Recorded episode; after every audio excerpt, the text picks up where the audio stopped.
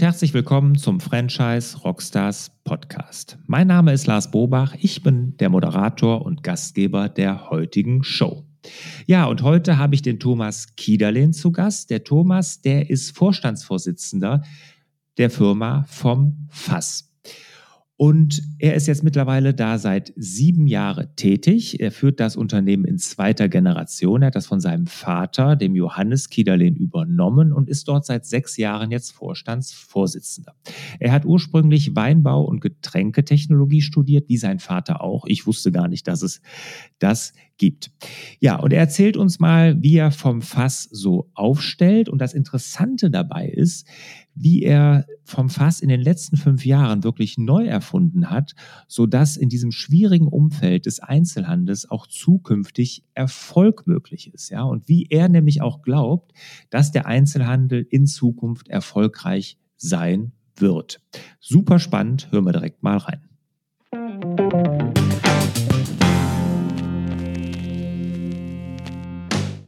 Ja, Thomas, schön, dass du da bist. Hier bei den Franchise Rockstars. Eine Frage vorab. Lass uns mal an den aktuellen Zahlen von vom Fass teilhaben. Gerne. Also vielen Dank erstmal für die Einladung dazu. Das wird hoffentlich Spaß machen, die nächsten 15, 20 Minuten. Ähm, wir haben in der Zwischenzeit äh, sehr stetig wachsende Märkte wieder mal erreicht. Wir sind jetzt ja 25 Jahre alt, und wie man sich das so vorstellen kann im Franchising, nach 25 Jahren oder in 25 Jahren tut sich einiges. Wir hatten die letzten zwei, drei Jahre und das ist sehr positiv fürs Unternehmen, ähm, für, für die Qualität, aber für die Quantität eher negativ. Wir haben natürlich auch sehr viele Partner dabei, die jetzt seit 20, 25 Jahren Franchise-Partner sind, also Franchise-Nehmer der vom Fass AG. Und das heißt, wir beschäftigen uns in den letzten Jahren natürlich mit so Themen wie Unternehmensübergabe, Franchise-Nehmer gibt ab an nächste Generation oder gibt eben ab an einen neuen Franchise-Partner. Das tut den Zahlen nicht ganz gut, wie man sich fest, äh, wie man, wie man ja so drüber nachdenken kann. Denn wir haben mhm. jährlich drei Partner, fünf Partner, sieben Partner, die wohlverdient in den Ruhestand gehen. Ja, das ist für uns natürlich gerade in Zeiten der Vollbeschäftigung dann auch schwer äh, oder schwerer, neue Partner zu finden.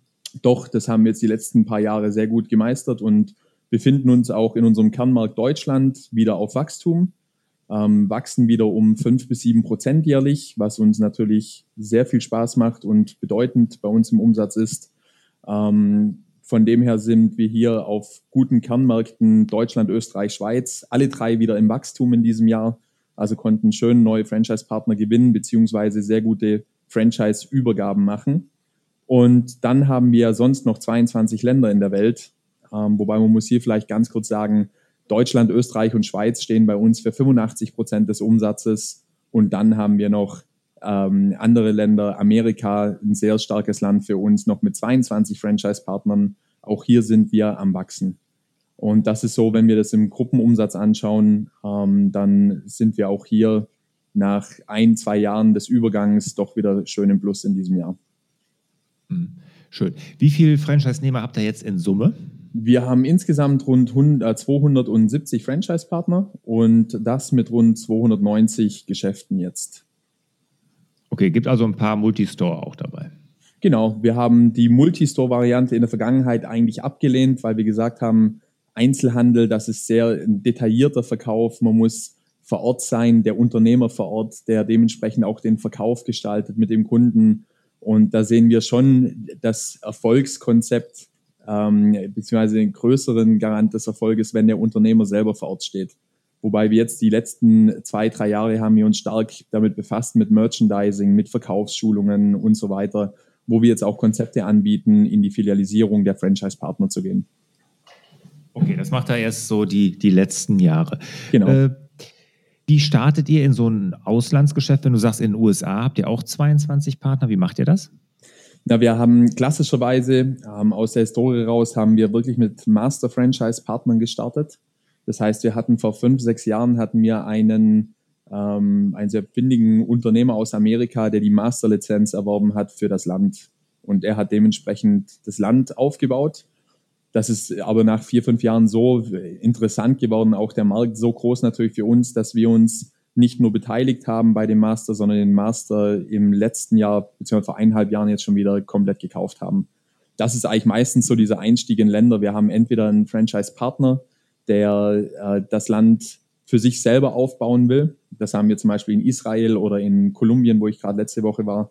Äh, da haben wir eine Unternehmerfamilie, die das vom Fass in ihr Portfolio mit, äh, mit hineinnimmt und das dementsprechend vermarktet. Und die finden uns ähm, einfach, wenn sie in Urlaub gehen, die haben uns in Bern gefunden, in der Schweiz, in unserem Geschäft. Ähm, die gehen auf Reisen in Urlaub, gehen vom Fassgeschäft rein, sind begeistert und kontaktieren uns. Das ist wirklich so simpel, wie das äh, sich anhört.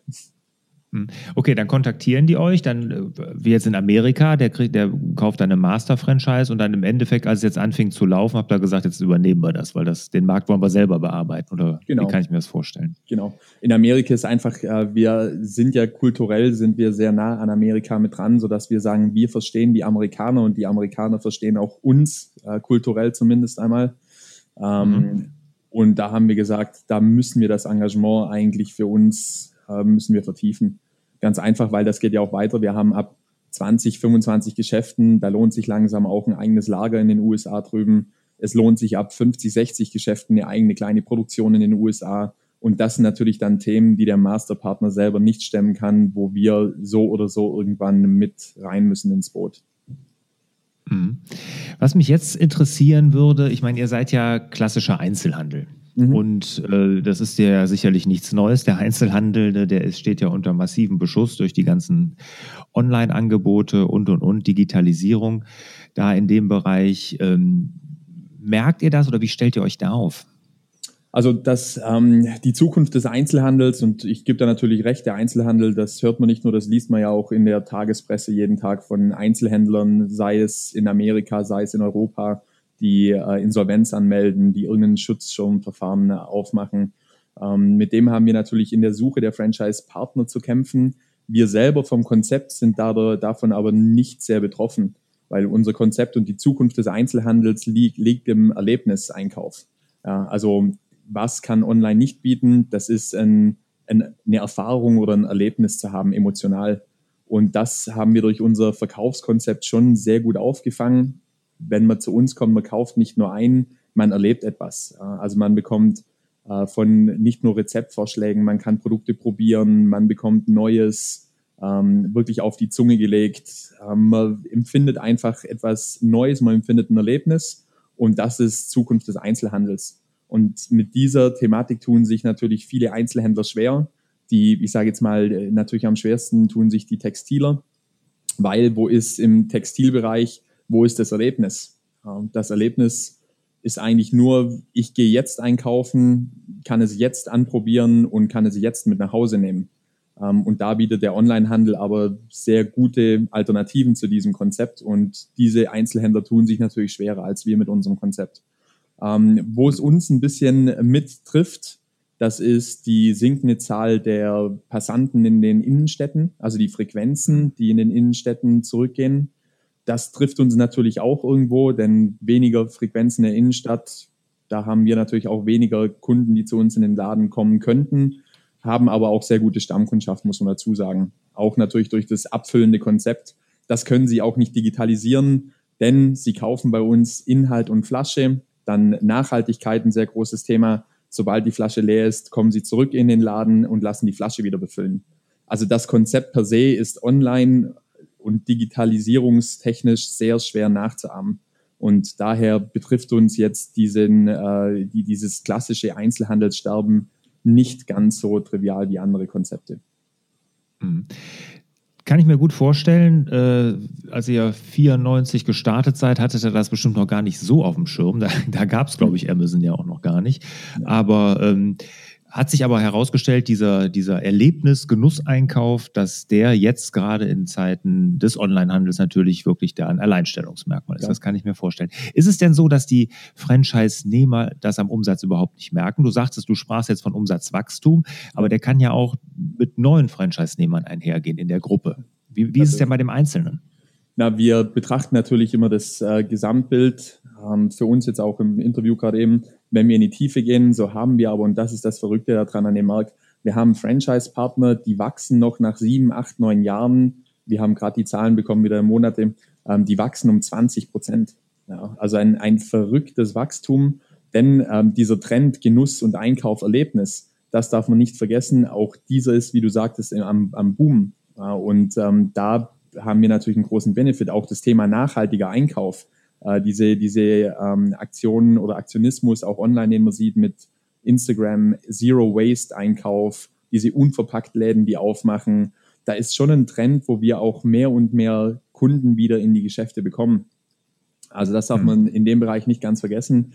Ähm, es gibt also auch mehr Kunden, die auf einmal Interesse zeigen für so ein Konzept und für so einen Einkauf. Und auf der anderen Seite natürlich, und auch da muss man sagen, wir haben auch Geschäfte und Partner, die einen, einen Umsatzrückgang haben. Das dann bedingt lokal durch Städte, die einfach nachgeben, eben durch diese Kundenfrequenz, die ich gerade gesagt habe, wo wir sehr viel Leerstand haben in den Innenstädten. Das ist aber eine standortbezogene Frage pro, pro Stadt, wo wir auch stark ähm, etwas unternehmen und den Partner dabei unterstützen, in neue Standorte zu gehen, nach vorne in die besseren Lagen zu kommen, etc. pp.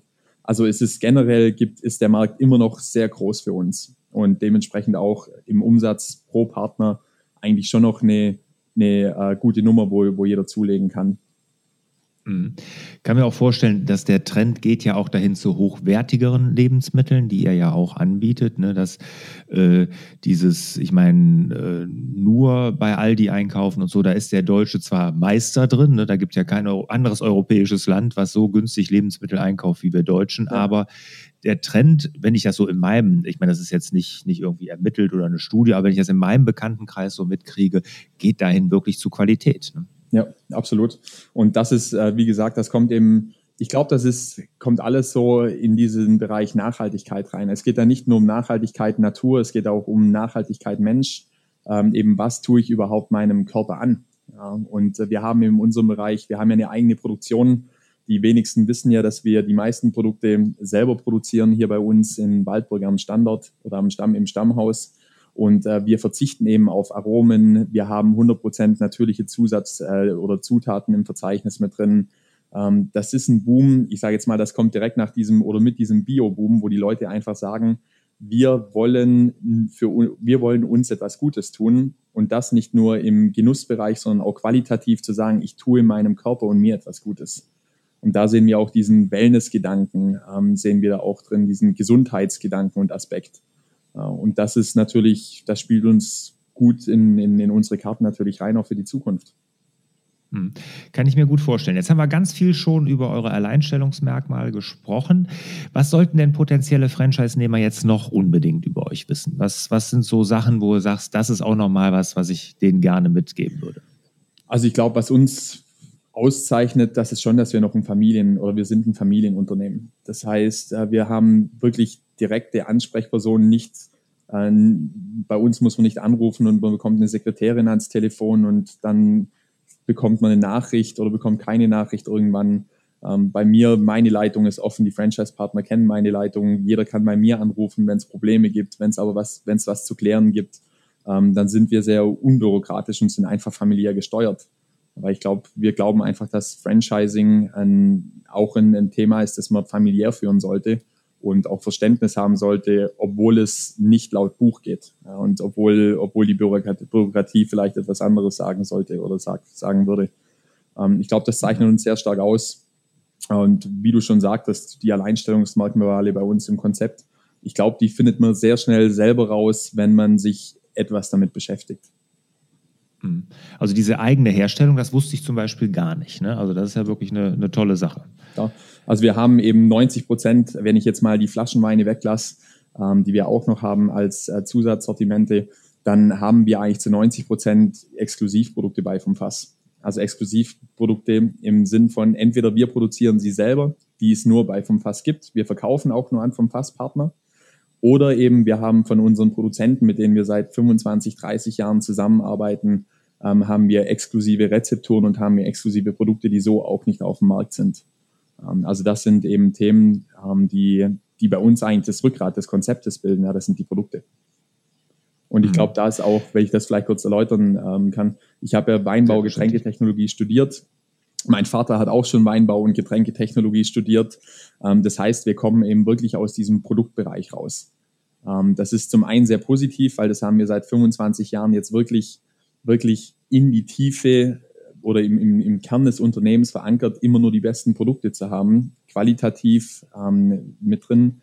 Und wir kommen eben nicht aus diesem Marketingbereich, zu sagen, auch das Produkt ist 0815er, wir machen ein schönes Etikett drauf, können wir für viel Geld verkaufen das ist wirklich ein, ein, großer Unterschied und das bildet wirklich das Rückgrat von, vom Fass aus. Was müssen denn jetzt gute Franchise-Nehmer mitbringen, um bei euch Partner zu werden? Wonach guckt ihr da? Naja, also zum einen, das ist ja, ähm, wenn man mal in so ein vom Fassgeschäft rein sieht oder schaut, dann ist das schon so ein, ich sag, wir, wir sagen in Amerika dazu immer, das ist der Süßigkeitenladen für Erwachsene. Ja, also diese bunten Farben, Alkohol, gutes Essen, Liköre, was man so alles findet. Und wir schauen schon zum einen, dass der Franchise-Partner einen Traum hat, den er ausleben kann mit dem Konzept. Also einen Traum, sich natürlich zu verwirklichen, aber auch einen Traum, eben in dieser Genusswelt zu sein. Und dann aber auch ganz hart auf die wirtschaftliche Komponente. Ja, weil so ein, wenn man mal einen Traum zu seiner Arbeit macht, dann kann das sehr schnell zum Albtraum werden. Und hier achten wir natürlich schon sehr bewusst drauf auf den Businessplan. Wie realistisch ist der? An welchem Standort ähm, kann das Ganze stattfinden? Und wie gut, welche Chancen geben wir hier? Ähm, das ist natürlich diese Wirtschaftlichkeit, die der Partner mitbringen muss. Das ist natürlich ähm, für uns ein sehr großer Aspekt geworden. Aber ihr sucht schon jemand, der wirklich mit Herzblut auch eure Produkte da präsentiert. Ich meine, das kommt ja auch sehr wahrscheinlich aus der Vergangenheit, dass er sagt, so, so diese Unternehmertypen, die sagen, ich mache jetzt zehn Stück vom Fass auf, äh, dass ihr die gar nicht gesucht habt, sondern schon der wirklich in seinem Laden steht und das richtig mit Herzblut macht. Genau, genau. Ich sage, ich bin auch der Meinung, dass es auch wiederum die Zukunft des Einzelhandels ist eben nicht dieses Anonyme, ja? also nicht dieses dieser anonyme Laden, der in der Innenstadt ist. Ich glaube eben gerade dieser Trend der Zukunft geht nicht nur zum Erlebnis, sondern eben auch, ich kenne den Besitzer. Ja, also der Unternehmer steht mhm. vor Ort drin, er ist integriert in der Gesellschaft, er ist integriert in Vereinen, er lebt auch sein Leben in dieser Stadt oder, oder, oder auf dem Land. Ähm, ich glaube schon, dass es ein, ein, Teil des Zukunftskonzeptes ist, dass wir spielen müssen sogar. Und dazu suchen mhm. wir auch Partner, die dazu Lust haben, ja? die eben auch äh, die vom Fass nicht nur tagsüber leben, sondern auch abends. Und ich glaube, mit den Produkten kann man das eigentlich auch sehr gut vereinen. Hm. Also jemand, der wirklich mit Herzblut in dieser Genusswelt lebt. Ne? Ja. Das, das kann ich mir, mir also, gut vorstellen. Wir haben jetzt auch gar keine, es gibt ja Franchise-Systeme, die haben so ein bisschen auch Kriterien, ähm, was, ähm, was der Franchise-Partner im optimalen Fall davor gemacht hat. Äh, welchen, welche, welchen Beruf er hatte, ähm, teilweise welche Hobbys er auch hat. Bei uns wir haben Franchise-Partner, das sind ehemalige Bankdirektoren, wir haben ehemalige äh, Bereichsleiter von Automotive-Konzernen. Ähm, also das ist wirklich, wir haben ehemalige Blumenfachverkäufer. Äh, also es ist wirklich die ganze Bandbreite. Aber eins verbindet die wirklich und das ist diese Liebe zu den Produkten. Mhm. Und da haben wir auch gar keine besonderen Suchkriterien äh, für, für neue Franchise-Partner. Hm. Ja gut, es gibt andere Systeme, da ist das ja anders. Ich komme ja äh, aus Isotech, ne? also ich habe ja, war ja 14 Jahre lang äh, Franchise-Partner bei Isotech, die suchen Unternehmer. Ne? Also da muss man nicht ja. äh, mit Herzblut Handwerker sein, das ist sogar eher schädlich oder wird auch gar nicht gesucht. Ja sondern die suchen die Unternehmer, die wirklich da mit einem hohen Qualitätsstandard so einen Betrieb aufbauen. Äh, da geht ihr in die andere Richtung, sagt, wir wollen den, der wirklich diese Produkte liebt. Ne? Genau. Super. Und das ist natürlich auch die Emotionalität vor Ort. Ja, ich meine, das ist ja dann, das was für eine tolle Marke das dann ist, wenn sie oder wenn du als Kunde vor Ort äh, reingehst in den Laden und hast diesen Unternehmer, der mit Herzblut diese Produkte anpreist, ja, der die, diese Produkte verkauft und wir sehen das so oft bei, äh, bei, bei unseren Franchise-Partnern, gerade neue, junge Partner, die uns anrufen und sagen, er bekommt Geld dafür und die Leute sagen Danke. ja. Also das ist einfach dieses, dieses, das, das jetzt bei Isotech, das ist eine andere Branche. ja. Aber ja. Ähm, nee, aber das ist wirklich so dieser Unterschied, dass wir dieses, diesen Herzblut und der, der wirklich auf den Kunden auch übergeht. Und deswegen haben wir auch eine sehr hohe Stammkundschaft in den Geschäften drin. Das schaffst du mit, mhm. mit Mitarbeitern, ähm, diese Emotionalität zu erzeugen, das ist kaum möglich. Das, das kann ich mir gut vorstellen. Jetzt hast du eben erzählt, dass er im Ausland so Masterlizenzen anbietet, die er teilweise dann auch zurückkauft. Was bietet ihr denn überhaupt für Lizenzen an, wenn ich jetzt Interesse hätte, so ein vom Fassgeschäft zu über, äh, aufzumachen? Also wir haben klassisch von dem kleinsten Modell angefangen. Jetzt mal haben wir Shop-in-Shop-Lizenzen. Das heißt, äh, da gibt es bereits ein bestehendes Geschäft, ob das jetzt im Lebensmittelbereich ist oder ob das in, in anderen Bereichen sind. Wir haben in Kolumbien gerade einen Shop-in-Shop aufgemacht in einem, in einem Baumarkt, der sich aber eher um den Tisch kümmert, also um den gut gedeckten Tisch jetzt eine eigene Abteilung hat. Und auf den gut gedeckten Tisch gehören natürlich ähm, Essige, Öle, gehören natürlich Weine mit dazu etc. Das ist also Shop in Shop, das, kurze, äh, das, das kleinste. Da haben wir dann zwischen 10, 15 Quadratmeter und 30 Quadratmeter Fläche in einem anderen Geschäft mit dabei. Dann haben wir die normale ähm, Partnerlizenz. Das ist die Lizenz für ein Gesamtgeschäft mit vom Fass. Dann haben wir eine sogenannte Area Developer Lizenz. Die bieten wir im Ausland an, dass es ein Gebiet gibt und das eine Gebiet bekommt ein Partner von uns. Ähm, das ist also kleiner als eine Masterlizenz, die für ein Land dementsprechend ist, sondern es geht nur um ein Gebiet. Und dann geht es eigentlich schon die Masterlizenz. Und die Masterlizenz dementsprechend für gesamtes Land. Das sind so die, die Abstufungen, in denen wir, in denen wir arbeiten. Hm. Was muss man als Investor mitbringen, wenn ich jetzt so normalen, ein normales Geschäft, also diese zweite Stufe, nicht das Shop-in-Shop, sondern so ein ganz normales Standalone-Geschäft vom Fass aufmachen will? Was ist so die Investitionssumme? Also wir ist natürlich stark größenabhängig von des Geschäfts. Es, wir haben Geschäfte, die arbeiten auf 30 Quadratmeter. Es gibt Geschäfte, die arbeiten auf 90 Quadratmeter. Das ist natürlich ein großer Unterschied, gerade im Ladenbau mit drin. Wir sagen aber in der Regel 100, 110.000 Euro all in. Also bei 110.000 Euro ist alles mit abgedeckt. Die Schulungen, ähm, da kannst du quasi den Schlüssel umdrehen und das Geschäft steht komplett ausgestattet dann da. Mit Produkten, Erstwarenausstattung, alles mit dabei. Mhm, auch so eine Anfangs-, so ein Anschub im Marketing und sowas auch mit drin. Genau. Mhm. Also ist alles, da ist natürlich auch die, bei diesem Betrag sagen wir, ist auch die Liquidität schon mit dabei gerechnet für die nächsten Monate natürlich, weil so ein Laden, das kannst du dir vorstellen, so schön das Ganze ist, aber auch da blauäugig reinzugehen, nützt nichts. Du machst auf und du brauchst erstmal Zeit, bis die Leute wissen, du bist jetzt da. Du brauchst Zeit, um Stammkundschaft aufzubauen, etc. pp. Also da dementsprechend rechnen wir natürlich auch ein paar Monate Liquidität mit rein. Ja, klar, klar. Jetzt habt ihr, seid ihr schon sehr lange äh, Franchise-Geber. wie sorgt ihr denn jetzt äh, nachhaltig für die Zufriedenheit der Franchise-Nehmer? Was, was habt ihr da? Irgendwelche Tools oder was ist euer Konzept da, um nachhaltig für Zufriedenheit zu sorgen? Ja, also das, ähm, ich bin der Meinung, grundsätzlich, was wir garantieren müssen für Zufriedenheit, ist Produkte. Ja, das ist Kern des Geschäftes. Der Partner muss Produkte zu sich in den Laden geliefert bekommen und das machen wir wöchentlich zu Weihnachten, also ab Mitte November, kann der Partner bei uns zweimal die Woche bestellen sogar und bekommt dann zwei Tage nach Bestellung bekommt er die Lieferung bei sich ins Geschäft mit rein. Diese Prozesse und Abläufe, die müssen zu 100 Prozent passen. Ähm, auch natürlich im Einzelhandel wichtig, diese wöchentliche Belieferung oder dann zweimal wöchentlich im Weihnachtsgeschäft, weil du willst ja kein Lager aufbauen. Du willst ja der, den Cashflow irgendwo schon behalten und nicht in, in, in Lagerartikel dann investieren. Das ist meines Erachtens das Wichtigste, was die größte Zufriedenheit ähm, ausmacht bei unseren Franchise-Partnern, auch die Produktverfügbarkeit zu gewährleisten. Und ähm, das zweite Thema ist natürlich diese, dieser Service, den wir hier bieten von der Zentrale aus. Service im Bereich Produktwissen, Know-how, Schulungen, ähm, Fragen zu, zu Business, äh, Fragen zum Shop, was da alles passiert und natürlich das Marketing, das am Schluss kommt. Sei es Aktionen, Broschüren, sei es Werbung, sei es Werbematerial, das wir stellen.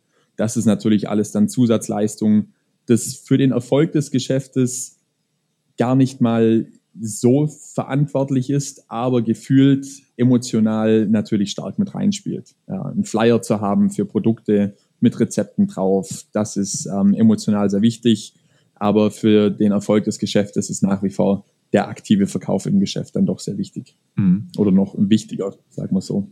Ja, der, der erste Punkt, den du gesagt hast mit dieser zuverlässigen Lieferung, so kann ich mir vorstellen, spielt ja dann auch in den Unternehmensgewinn, also in den wirtschaftlichen Erfolg des Franchise-Nehmers dann mit rein, ne? indem er sich dann die Sachen da nicht Klar. auf Lager legen muss, sondern dann bestellt, Klar. wenn er sie braucht. Ne? Ja, letzten Endes die Zufriedenheit, äh, wie so oft, kommt natürlich über das, was unterm Strich üblich bleibt, ja. Mhm. Ähm, über, über monetäre Aspekte. Und ohne eine Ware, ohne die Ware zu haben vor Ort, kannst du dementsprechend auch keinen Umsatz machen. Mhm. Ähm, was wir jetzt werden, gerade unsere Jahresveranstaltung vor vier Wochen mit unseren Franchise-Partnern in Frankfurt. Und ich glaube auch hier sehr wichtig für die Zufriedenheit ist auch die Zukunftsfähigkeit des Konzeptes. Äh, also, dass die Partner wissen, wir haben eine Direktive, dass die Partner wissen, wir haben eine Strategie, auch Digitalisierungsstrategie, auch das haben wir, ähm, dass die Partner einfach sehen, die, die werden ja von links und rechts auch hier wieder bombardiert.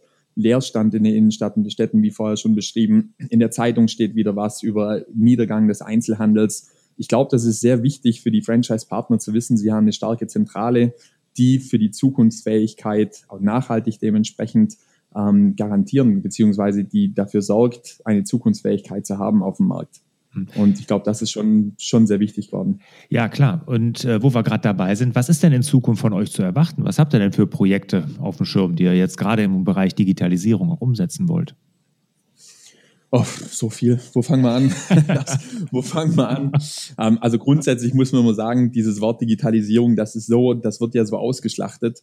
Ähm, es ist ja auch schon im Innenbereich Digitalisierung, das jetzt gar nichts mal mit einem Verkauf online oder irgendwas zu tun hat. Es ist wirklich eine Umstellung, dass wir Prozesse intern digital abbilden. Wir bieten Schulungen digital an. Früher hatten wir regionale Schulungen, da musstest du dann äh, musste dich dann abends zusammensetzen, treffen, dann hast du eine Schulung heute hier gegeben, morgen da.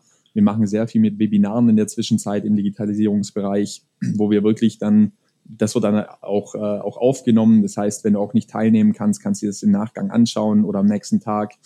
Ähm, wir fangen jetzt an, im Same-Day-Delivery-Bereich zu arbeiten.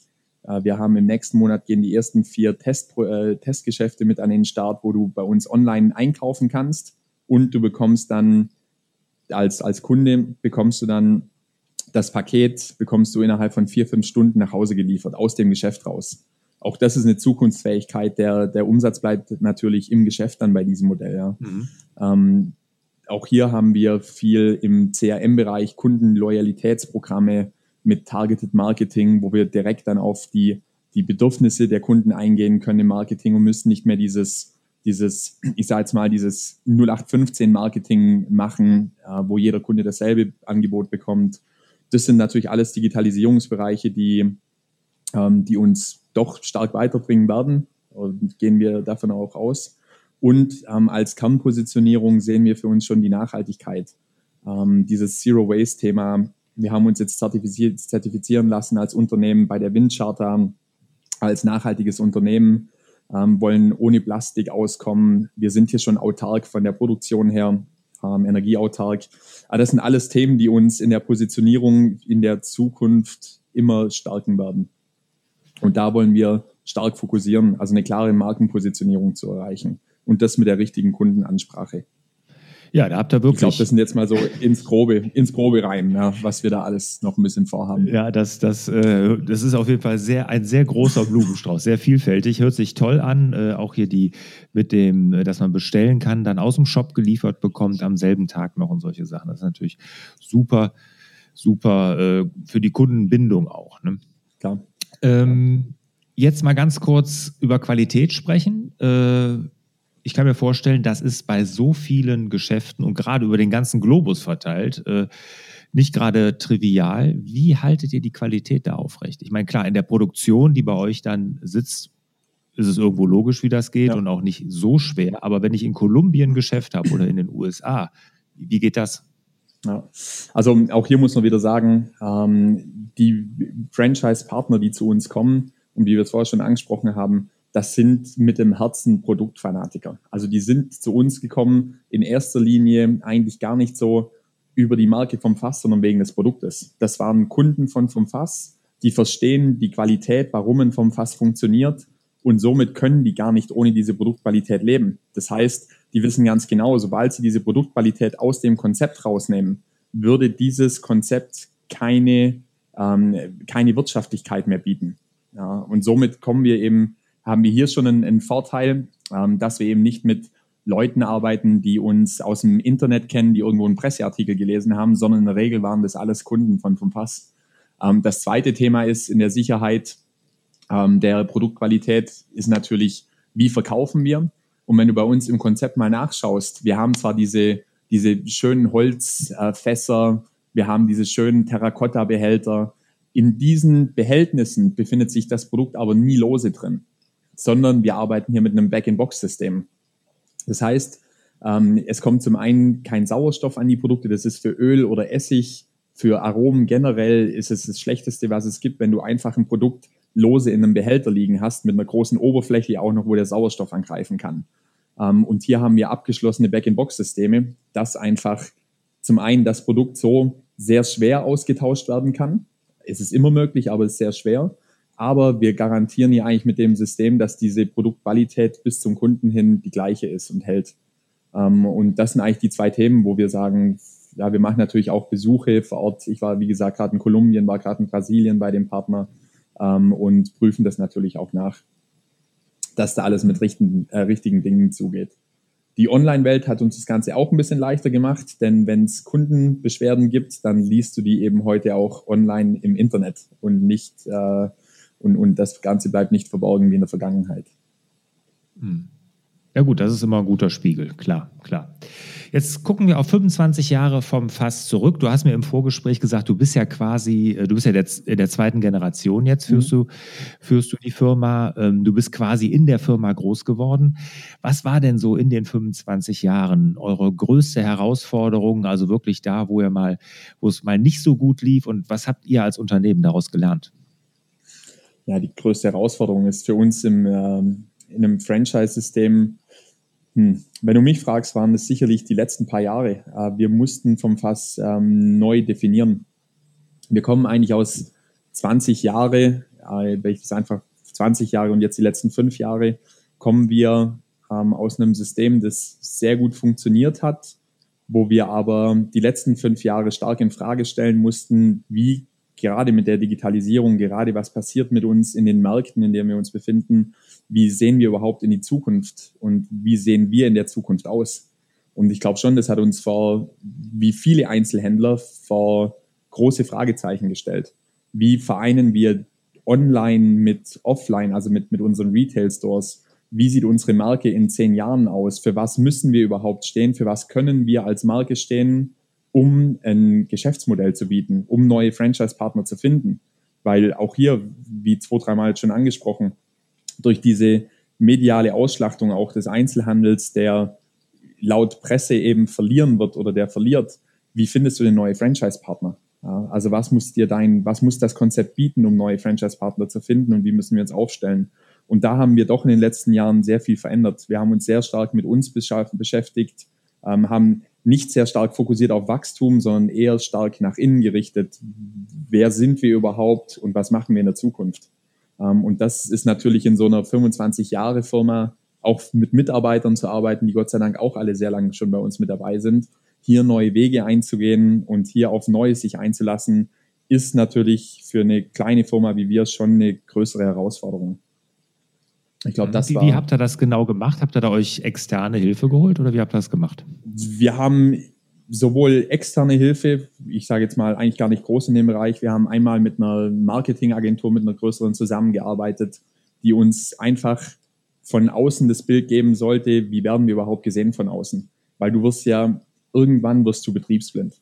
Äh, nicht mhm. erst nach 25 Jahren, sondern ich sage jetzt mal ganz hart, schon nach zwei, drei Jahren hast du eine gewisse Betriebsblindheit. Und das haben nicht nur wir, das haben auch unsere Franchise-Partner vor Ort.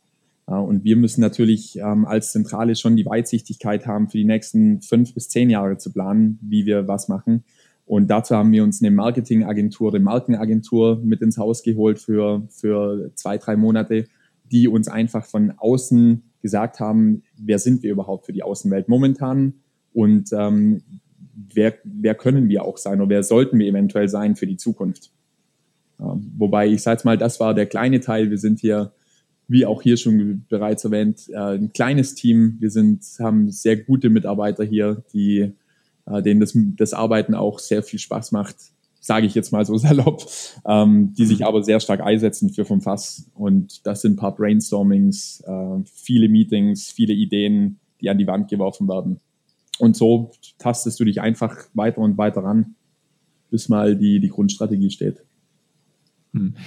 Es kommt aber hier, also jetzt in dem Interview, eine, eine große Klarheit rüber. Ne? Also, dass euch schon oder dir jetzt auch schon sehr bewusst ist, wofür eure Marke steht. Also, da habt ihr ja. auf jeden Fall eure Hausaufgaben in den fünf Jahren sehr, sehr gut gemacht. Und ich finde toll, was du gesagt hast, dass ihr gesagt habt, das ist ja für einen Unternehmer auch immer schwierig zu sagen, jetzt ich sage jetzt mal Umsatzwachstum, wir warten jetzt erstmal, wir müssen uns gerade mal hier neu definieren und äh, Respekt davor, Hut ab, das äh, scheint er richtig gut gemacht zu haben. Ja, also das wird die Zukunft da noch zeigen. Aber ja, äh, wir sind ja, uns, das hört glaub, sich auf jeden Fall gut an. Das ist so diese, ich glaube, das ist so die Zufriedenheit, die wir jetzt auch bei den Franchise-Partnern spüren. Und wir haben das, wie gesagt, gerade vor zwei, drei Wochen bei der Jahresveranstaltung ähm, auch in den schweren, in dem, ich sage jetzt mal, in dem schweren Markt Einzelhandel, in dem wir uns befinden, wo die Partner einfach zufrieden sind, weil die merken jetzt auch nach zwei, drei Jahren so ein bisschen, im Graubereich tappen, hm, sind, das, sind wir das jetzt, sind wir das jetzt oder nicht, ähm, haben wir jetzt einfach seit einem Jahr, würde ich sagen, wirklich die Klarheit, genau das ist unser Weg für die Zukunft. Und mit diesem Weg werden wir erfolgreich sein.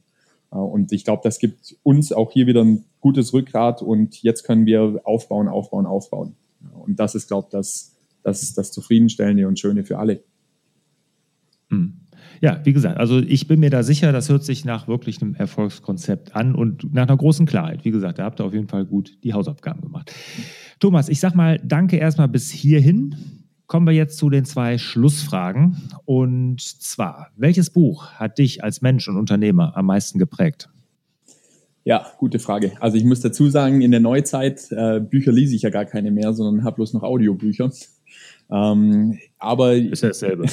das ist, der Inhalt ist zumindest dasselbe, ja. Äh, hoffe ja. ich jetzt mal. Ähm, ich glaube, ein Buch, was mich doch zum Nachdenken angeregt hat, ähm, jetzt gar nicht mal über, über per se das Unternehmen, sondern über Menschen, ähm, über warum, was uns antreibt als Menschen. Äh, das ist sicherlich das Buch Homo Deus. Ich weiß nicht, ob du davon schon mal gehört hast von, äh, das ist mhm. von, von, von dem, äh, jetzt muss ich gerade schauen, von Yuval Noah Harari ist das. Also ein Zukunftsforscher. Okay. Ist ein Historiker und ein Zukunftsforscher. Das ist immer das Schönste.